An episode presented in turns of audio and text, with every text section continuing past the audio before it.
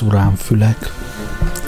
Egyszer volt, hol nem volt. Volt egyszer egy csillagmérnök, aki csillagokat gyújtogatott, hogy legyőzze a sötétséget.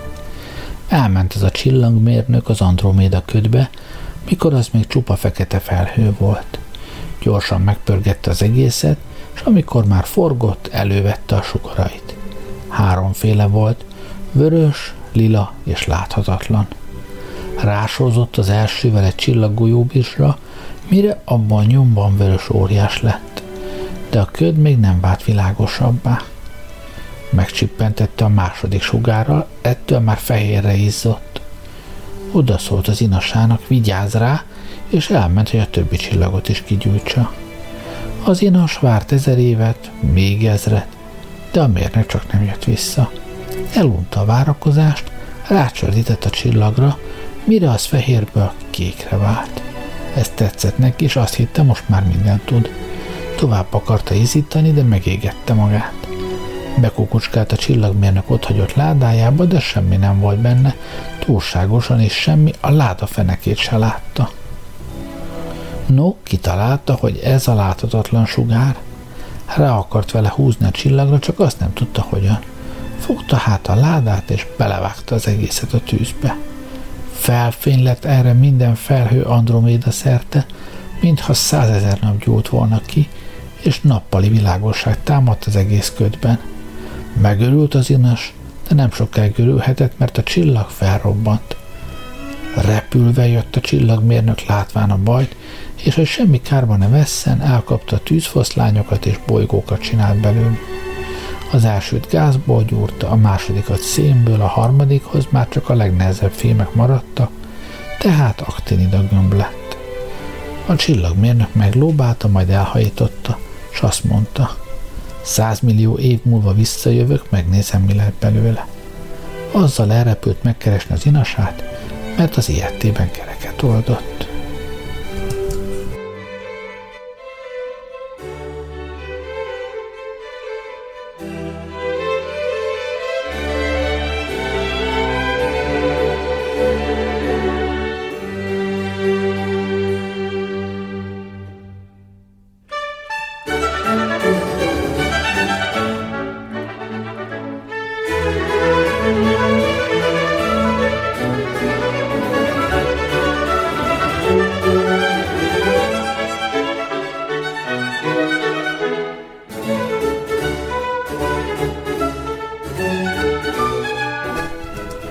Bolygón pedig, amely az Aktínia nevet kapta, létrejött egy hatalmas állam, a platinidáki. Ezek a platinidák olyan nehezek voltak, hogy csak az Aktinián tudtak járni-kelni, más bolygókon beszakadt alattuk a föld, és egyetlen kurjantás úttal leomlottak a hegyek. De a saját bolygójukon nem igen kurjongattak, inkább lábújhegyen jártak, mert uralkodójuk, Tóriás, szerfelőtt kegyetlen volt. Platina hegyekbe vájt palotában lakott, 600 hatalmas teremben, de mindegyikben csak egy-egy karja fért el, olyan iszonyú nagy volt. Kijönni ugyan nem tudott a palotából, de szörnyen gyanakvó lévén mindenütt kémeket tartott, és kabzsiságával is gyötörte alatvalóit. A platinidáknak éjszaka nem volt szükségük lámpára vagy tűzre, mert bolygójuk minden hegye rádióaktív volt, s fényüknél még újholdkor is meg lehetett találni az elveszett gombostűt. Nappal, mikor túl forrón tűzött a nap, a platinidák a hegyek barlangjaiban szundikálta, csak éjszaka mentek le a fényvölgyekbe. De a gonosz tóriás megparancsolta, hogy a kohókba, melyekben a platina ötvözeteket olvasztják, dobjanak nagy urántömböket, és országszerte közhírét étette, minden platinida köteles jelentkezni a királyi palotában, hogy mértéket vegyenek róla, és új páncélt kapjon. Kaptak melvértet, sisakot, kesztyűt, lábvértet, páncélinget, és mindez világított, hiszen a páncél uránlemezből volt, de a fülek fénylettek a legfény, legerősebben. Ettől fogva a platinidák nem gyűhettek össze tanácskozni, mert a csődület támadt rögtön felrobbantak. Magányosan kellett életüket tengetniük, egymást messze elkerülve, nehogy bekövetkezzen a láncreakció. Tóriás pedig 600 kezét dörzsölte örömében, és egyre újabb dézsmákkal sanyargatta a népét. Pénzverdélyi hegyek szívében lázasan verték az ólomdukátokat, ólomból volt ugyanis az akténián a legkevesebb, és annak volt a legnagyobb ára.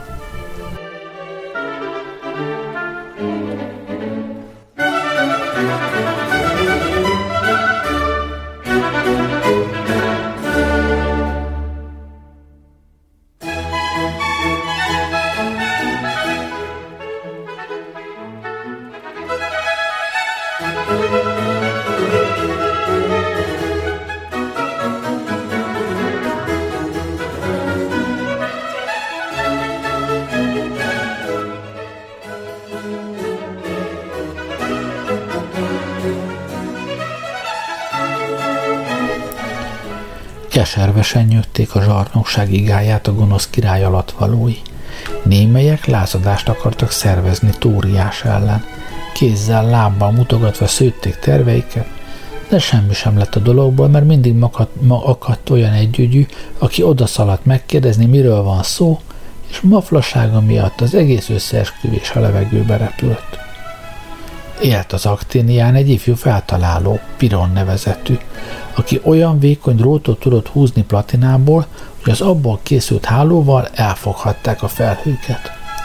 Feltalálta Prion a drótos távírót is, aztán olyan vékony drótot használt, ami már nem is volt, és így keletkezett a drót nélküli távíró. Remény költözött Aktini lakóinak szívébe, azt gondolták ugyanis, hogy most már csak sikerül majd összeesküvés szőni. De az ármányos tóriás minden beszélgetést lehallgatott, mert mind a 600 kezében egy-egy platina antenna volt, tudta tehát, miről beszélnek alatvalói, és mihez meghallotta a lázadás vagy összeesküvés szót, rájuk bocsátott egy gömbvillámot, és tűztócsává olvasztotta az összeesküvőket. Piron elhatározta, hogy túljár a király eszén. Mikor barátaival tanácskozott, lázadás helyett azt mondta csizma, összeesküvés helyett azt, hogy sarkantyú, és így szervezte a felkelést. Tóriás csodálkozott, miért lettek az alatvalói ilyen lelkes csizmadiák, hiszen nem tudta, hogy a rámán varrás azt jelenti tüzes karóba húzni, a szűk csizmán pedig az ő zsarnokságát értik. De azok, akikhez Piron fordult, nem mindig értették meg, hiszen tervei csak csizmadiául fejthette ki. Magyarázotta, hogy tudott, de mivel nem értették, óvatlanságból egyszer azt sürgönyözte, plutónium lemezt szabni, mármint csizmatalpaláshoz. Ettől megijedt a király, hiszen a plutónium az urán édes testvére, az urán a tóriumé, őt meg tóriásnak hívták. Nyomban küldte a páncélos őrséget, hogy fogják el Piront, és vessék a lába elé az ólomparlóra. Piron nem vallott be semmit, a király mégis Palládium bástyába csukadt.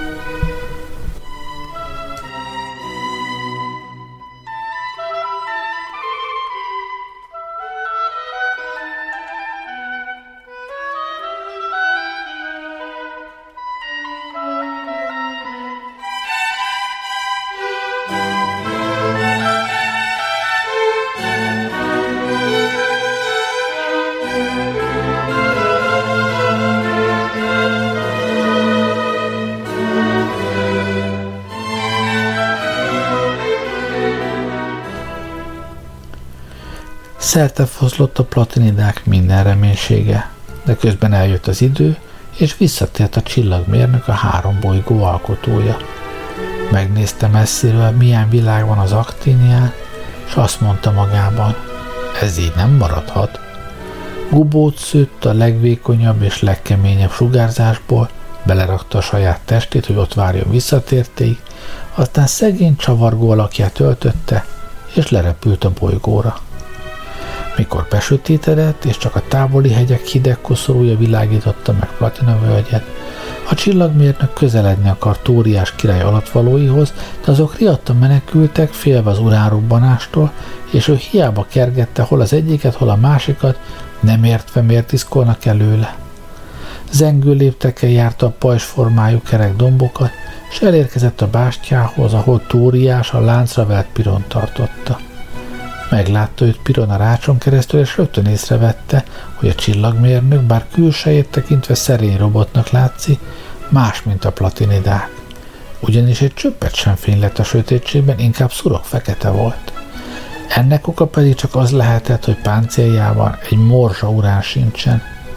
Piron kiáltani akart neki, de a száját összecsavarozták, hát szikrákat csiholt fejét a börtönfalba verve. A mérnök meglátta a szikrákat, oda ment a bástyához, és benézett a rácson.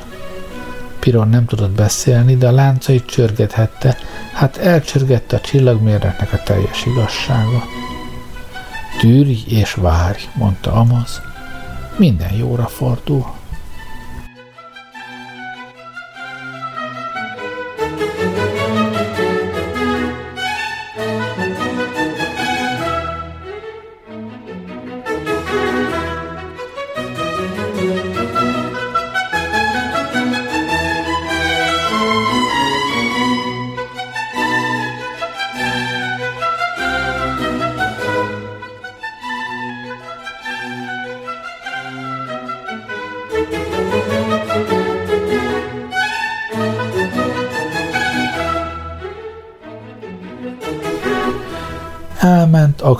Aktínia legvadabb hegyeibe, és három nap, három éjjel kadmium kristályokat keresett.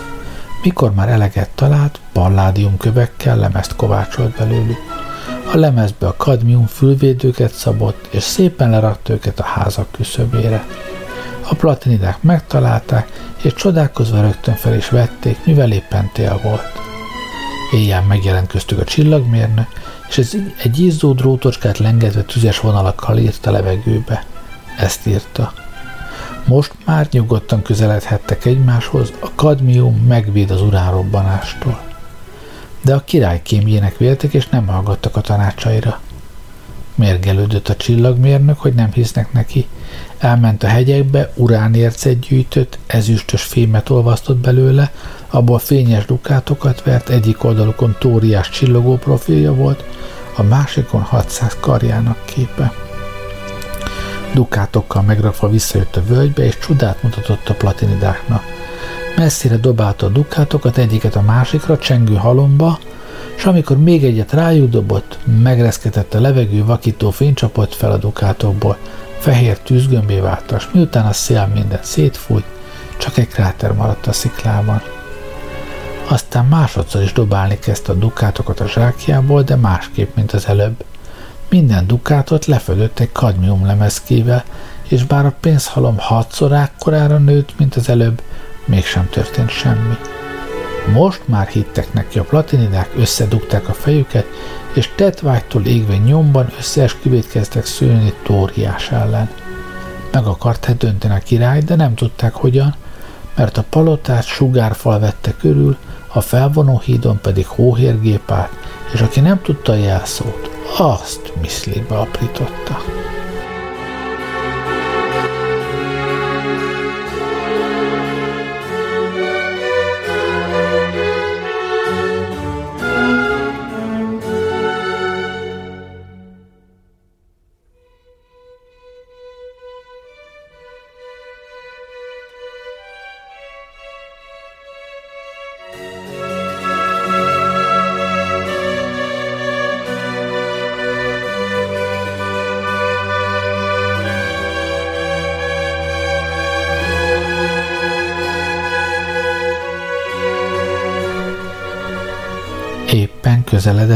Adófizetés napja, mert a kapzsi tóriás újabb dézsmát rendelt el. A csillagmérnök kiosztotta a platinidáknak az urándukátokat, és azt tanácsolta, hogy azokkal fizessék az adót. Így is tettek. Örült a király, hogy ennyi fényes dukát került a kincstárba, mert nem tudta, hogy uránból és nem ólomból vannak.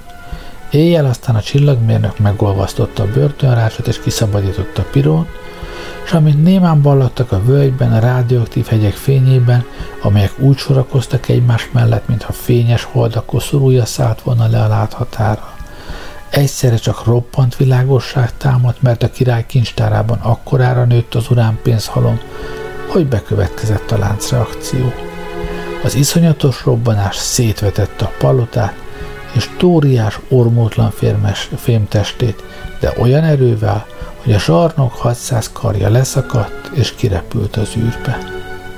Volt nagy öröm Akténián, Piron lett a bolygó igazságos királya, a csillagmérnök pedig visszatért a sötétségbe, előszedte testét a sugárgubóból, és tovább ment a csillagokat gyújtogatni. Tóriás 600 platina karja máig is a bolygó körül kering, mint valami gyűrű, olyanféle, mint a Szaturnuszé, pompásan világít, százszor erősebben, mint a rádióaktív hegyek, és vidáman mondják olykor a boldog platinidák. Nézzétek, milyen szépen ragyog az öreg Tóri!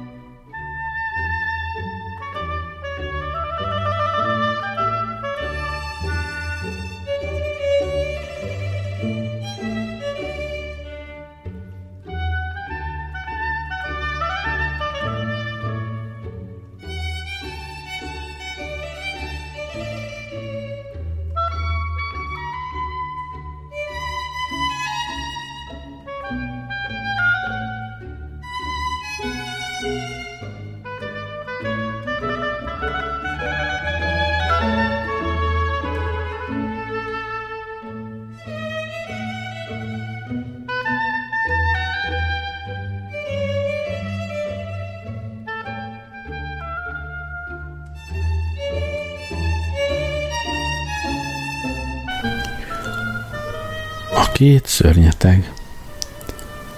Réges-régen, az úttalan feketeségben, a galaktikus póluson, egy magányos csillagszigetben volt egyszer egy hatos rendszer. Öt napja magányosan keringett. A hatodiknak azonban volt egy bolygója, tűzsziklából, jáspiséggel, és ezen a bolygón virágzott az argensek, vagyis ezüstök hatalmas birodalma. A fekete hegyek közt a fehér síkságokon emelkedtek városaik. Ilidár, Bizmália, Sinalosz. De a legpompásabb volt Eterna, az ezüstök fővárosa. Nappal kék, mint a jéghegy, éjjel domború, mint a csillag. Függő falak védték a meteoroktól, aranynál fényesebb kiroprászka paloták sorakoztak benne, meg turmalimbástyák és szurokból öntött tornyok, feketébbek az űrnél. Leggyönyörűbb volt azonban az argens királyok palotája, a negatív építészet híres remeke. Tervezői nem akartak gátot szabni sem a pillantásnak, sem a gondolatnak. Ezért imaginárius matematikai kastélyt építettek, amelynek nincs se padlója, se teteje, se falai. Itt lakott az egész bolygón uralkodó Energ dinasztia.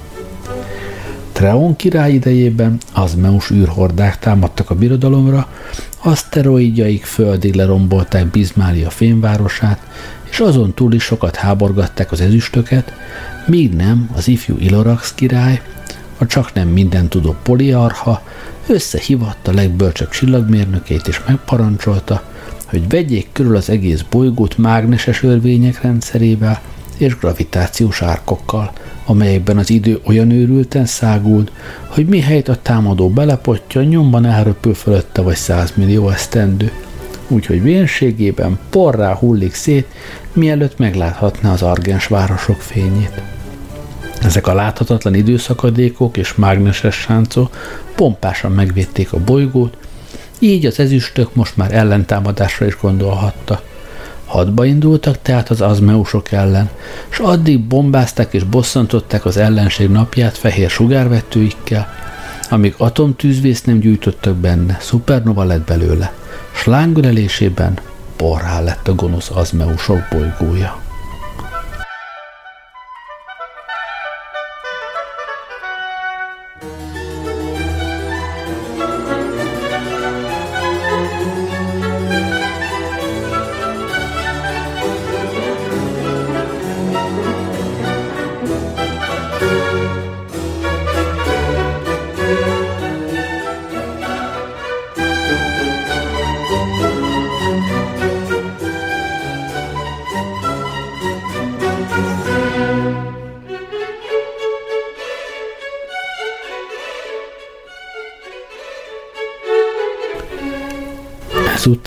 Századokon át nyugalom, rend és jólét honolt az argensek között. Az uralkodóház sem halt ki.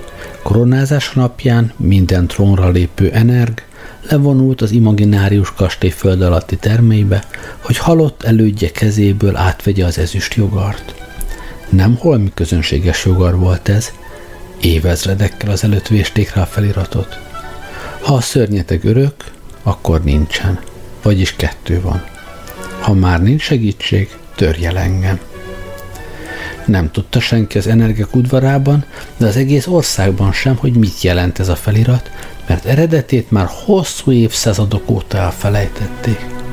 Történt azonban, Instihon király uralkodása idején, hogy a bolygón feltűnt egy ismeretlen, óriási szörny. Félelmetes híre hamarosan mindkét féltekén elterjedt. Senki sem látta közelről, mert aki oda merészkedett, soha többé nem tért vissza szeretteihez. Nem lehetett tudni, honnan jött a szörnyeteg, az öregek azt állították, hogy az aszteroidokkal lerombolt Bizmália roncsmezején szanaszét heverő ozmium és tantál korongokból kelt ki. A várost ugyanis nem építették újjá.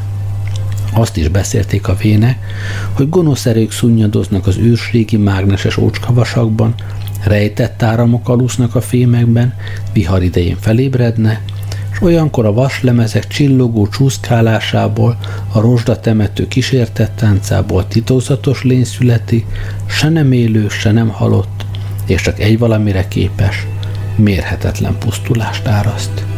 Mások a mellett kardoskodtak, hogy az erő, amely a szörnyet létrehozta, a gonosz tettekből és gondolatokból táplálkozik. Ezek visszaverődnek a bolygó nikkel magjáról, mint valami homorú tükörből, és egy helyre gyűlve addig vonzák magukhoz a gírbe-gurba, rozsdás, vas és fémroncsokat, míg nem azok szörnyeteggé fornak össze.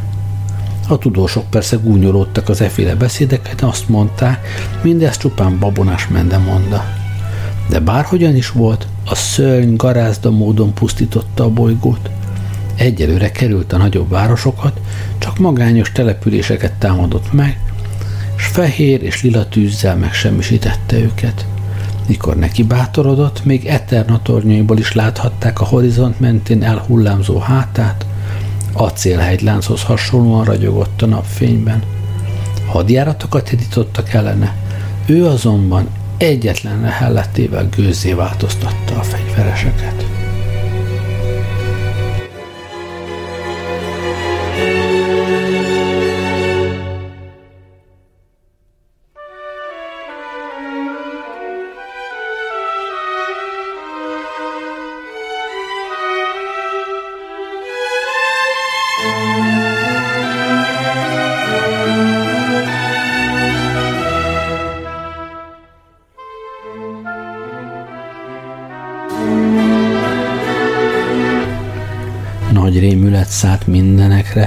Instihon király összehívatta bölcseit, és azok gondolkodtak éjjel-nappal, fejüket közvetlenül összekapcsolva, hogy világosabban felmérhessék a helyzetet, míg végül is kisütötték, hogy a szörnyet csak valami fortélyos ötlettel lehet elpusztítani.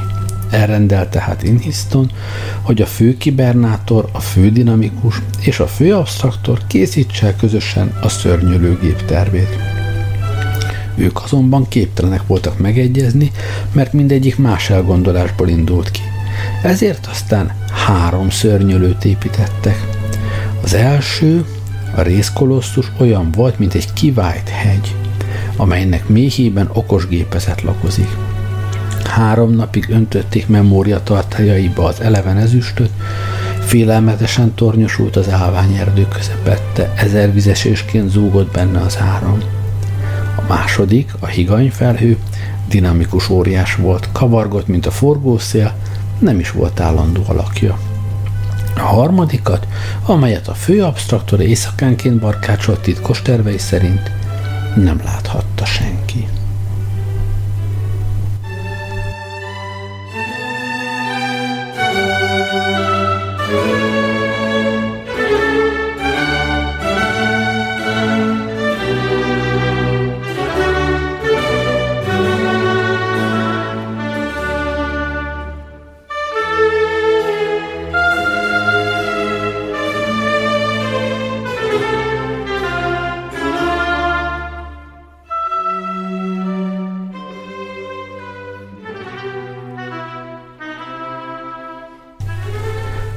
Mikor a főkibernátor befejezte művét és lehullott az állványzat, a részkolosszus először is nyújtózkodott egyet, s ettől város szerte megcsendültek a kristálycsillárok, lassan térdre emelkedett, a föld is belerendült, aztán feltápászkodott, és egész magasságában kiegyenesedett. De a feje a felhőkben nyúlt, nem látott le tőlük, felhevítette hát őket úgy, hogy sziszegve tisztultak az útjából ragyogott, mint a vörös arany, talpa alatt beszakadt az utcák kövezete, sisakjában két zöld szem volt, meg egy harmadik, csukott, amelyel a sziklákat is porrá égette, ha fölemelte szemhéj pajzsát. Egyet lépett, kettőt lépett, és már is kim volt a városból, távolodó tűzként fény lett. Lábnyoma olyan volt, mint egy meteorkráter, 400 argens kézen fogva alig érte körül. Az ablakokból, tornyokból, bástyákból távcsövön át figyelté, amint roppant lépteivel az alkonypír felé haladt, egyre feketébben rajzolódva az égre, végül olyan kicsinek látszott, mint egy közönséges argens, de akkor már csak deréktől emelkedett a láthatár fölé, lábát és feletörzsét eltakarta a bolygó domborulata. Leszállt a várakozás nyugtalan éjszakája. Füleltek a csatazajra, lesték a harc tűzfényét, de csak nem történt semmi. Birkadatkor aztán távoli mennydörgéshez hasonló morajt hozott a szél. megint csönd lett, lassan megviratt, és akkor egyszerre csak száz nap gyulladt ki az égen, és tüzes bolidák serege zuhant Eternára. A romba dőlő palották, a leomló falak maguk alá temették a szerencsétlen ezüstöket, hiába kiáltoztak, meg sem hallotta senki. A rész kolosszus tért vissza ilyen borzalmas módon. A szörnyeteg ugyanis összetörte, felaprította és darabjait kidobta a légkör fölé, onnan visszapotyogtak, zuhanás közben felizzotta, és romba döntötték a főváros negyed részét. Iszonyatos csapás volt ez. Még két nap és két éjszaka hullott a rézeső az égből.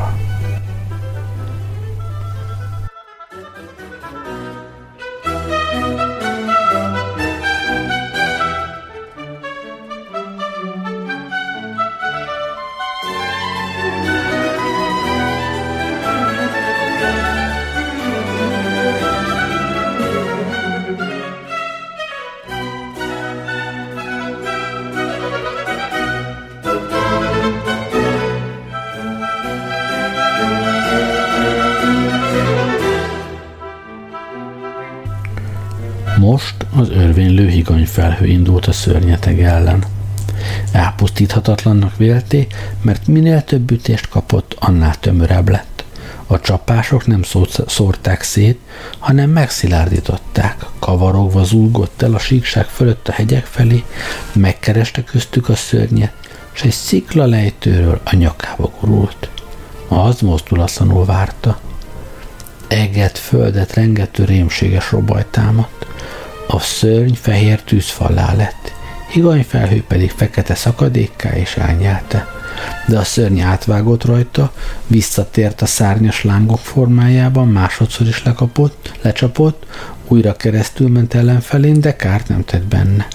Lila villámok csapódtak ki a felhőből, amelyben viaskodtak, de mennydörgés nem hallatszott, mert túl dübörögte az óriások harca.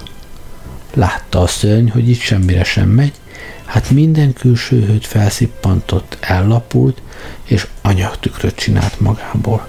Ami szembe került ezzel a tükörrel, visszatükröződött benne, de nem képként, hanem élő valóságként. A higanyfelhő meglátta önmagát, illetve másod példányát ebben a tükörben, nekirontott, összefonódott tükörbeli önmagával, de önmagát nem győzhette le. Három napig harcolt, míg nem annyi ütést kapott, hogy szilárdabb lett a kőnél, a fémnél, mindennél, kivéve a fehér törpék magját, és amikor ezt a határt is elérte, tükörbeli másával együtt a bolygó mélyébe zuhant, csak egy sebb hely maradt utánuk a sziklák között mélységes mélykráter, de azt is nyomban betöltötte a mélységből felfakadó rubintüzes láva.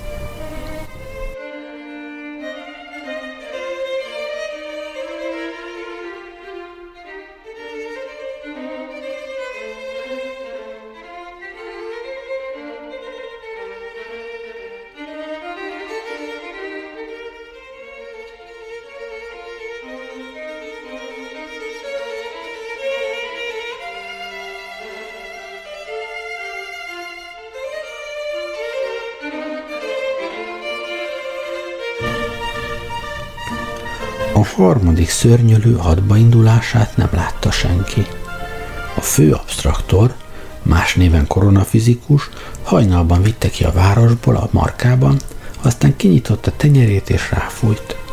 A szörnyölő elszállt, csak egy nyugtalan kis légörvény kísérte, nesztelenül repült, árnyékot sem vetve, mintha ott se volna, mintha egyáltalán nem is létezne.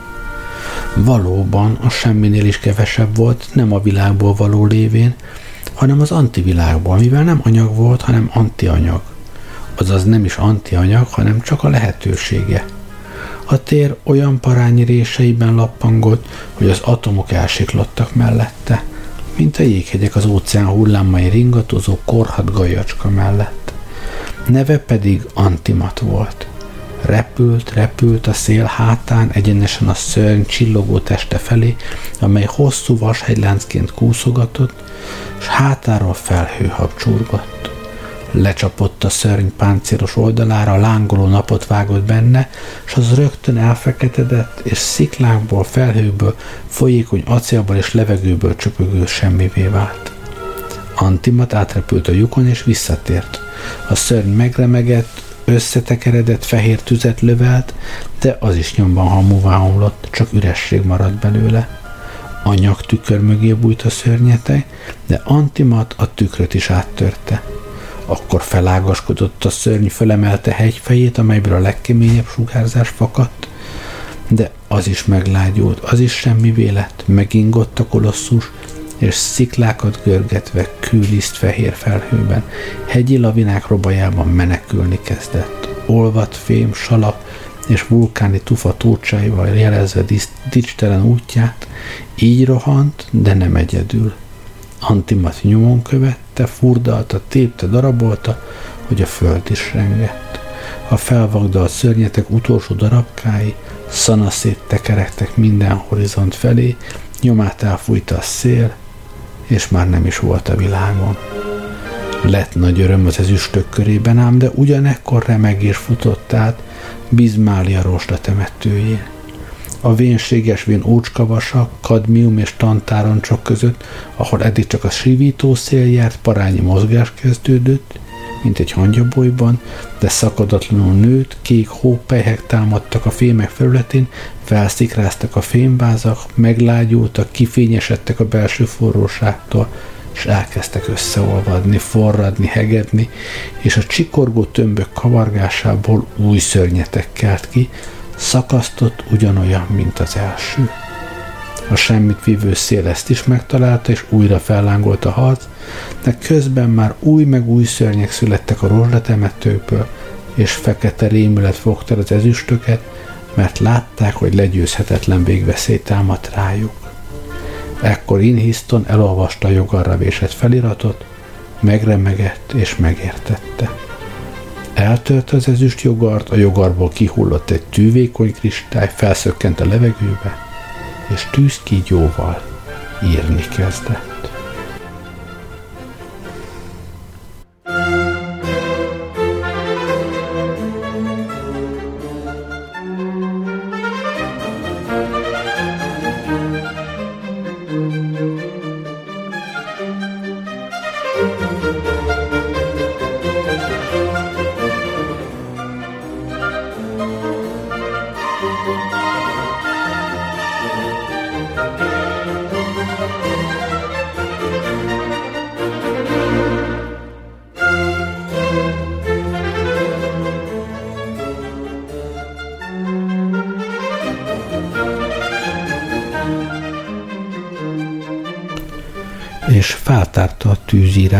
Megrettent király és koronatanács előtt, hogy a szörny nem önmagát képviseli, hanem valakit, aki az ismeretlen messzeségből igazgatja születését, növekedését és végzetes erejét. Vakító fényjel adta tudtukra a levegőbe író kristály, hogy ők és minden ezüstök kései utódai azoknak a lényeknek, amelyeket a szörnyeteg alkotói sok ezer évszázaddal előbb életre keltettek. A szörnyalkotói pedig nem hasonlítanak semmi nemű értelmes kristály, acél vagy aranylényre, semmire, ami fémből való. Ezek a lények a sós óceánból keltek ki, majd gépeket építettek, azokat vasangyaloknak gúnyolták, és szörnyű rabságban tartották. A fém lények gyengék voltak ahhoz, hogy fellázadjanak az óceán szülöttei ellen, ám egy szép napon óriási űrgályákat szereztek, s azokon elmenekülte, elvitorláztak a szolgaság házából a legtávolabbi csillagvilágokba, s ott hatalmas államokat hoztak létre, amelyek között az ezüstök országa csak annyi, mint egy homokszem a sivatagban. De régi uraik nem feledkeztek meg a felszabadult fémlényekről, akiket lázadóknak nevezne, és keresik őket az egész kozmoszban, tűvé teszik utánuk a mindenséget, a keleti tejútfaltól a nyugati görbületi, az északi sarcsillagtól a déli gömbhalmazokig, és ahol csak felfedezik az első vasangyal ártatlan leszármazottait, sötét napok vagy villogó pulzárok körül, tüzes vagy jeges bolygókon, rettenetes hatalmukkal bosszút állnak a hajdani szökésért. Ez így volt, így van, így leszen. És akiket felfedeznek, azok számára nincs segítség, nincs mentség, nincs menekvés a bosszú elől, csak egyetlen egy, amely hiába valóvá és meddővé teszi a bosszút. A semmi. Ekkor kihúnyt a tűzírás, és a méltóságok királyok szemébe nézte, amely mintha szintén kihúnyt volna. Hosszan hallgatott Inhiszton, míg meg nem szólították. Eterna és Eriszféna királya, Ilidár, Szinalos és Arkaplúria ura, csillag és holdrajok csősze, szólj mi hozzánk. Nem szavakra van szükségünk, hanem tetre, az utolsóra, válaszolt Inhiszton. Megremegett a tanács, de egyetlen hangon felelte. Te mondád. Nos hát legyen, szólott a király. Most, hogy már elhatároztatott, kimondom a lény nevét, amely ide juttatott bennünket, hallottam róla, mikor a trónra léptem. Az ember ő? Te mondád, felelt a tanács.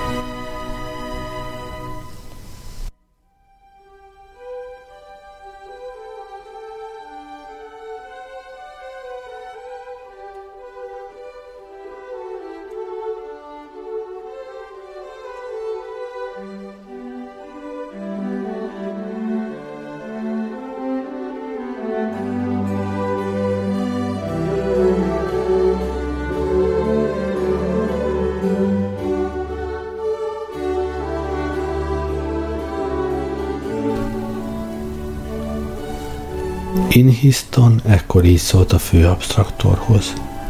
Tedd kötelességedet. Az pedig így felállt. Hallom és engedelmeskedem.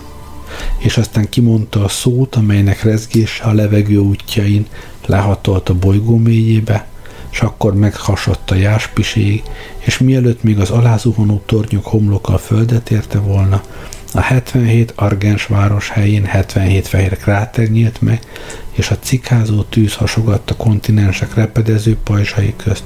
Elpusztultak az ezüstök, s óriási napjuk már nem bolygót világított meg, hanem fekete felhő gomolyt, amely lassan szétfoszlott, mert szétfújta a semmi szele. Aztán a kőnél keményebb sugarakkal szétveszített semmi egyetlen remegő sziklává, fut, szikrává futott össze, és az is kihúnyt. A lökés hullámok hét nap után elértek arra a helyre, ahol éjfeketén várakoztak a csillaghajók. Megtörtént szótársaihoz a szörnyetegek őrködő alkotója. Az ezüstök bizodalma nem létezik többé. Mehetünk tovább. Hajóik tatján tűzvirágot nyitott a sötétség, és tovább sohantak a bosszú útján. A mindenség végtelen, és nincs határa, de nincs határa az ő gyűlöletüknek sem.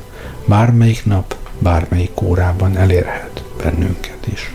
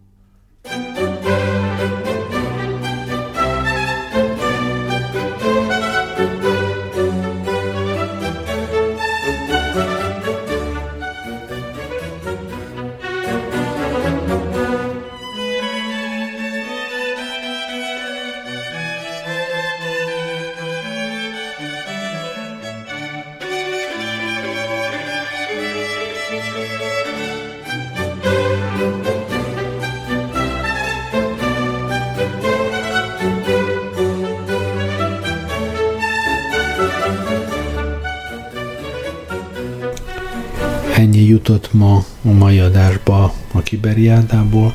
Köszönöm, hogy velem voltatok ma este. Jó éjszakát kívánok. Gerlei Rádiózott.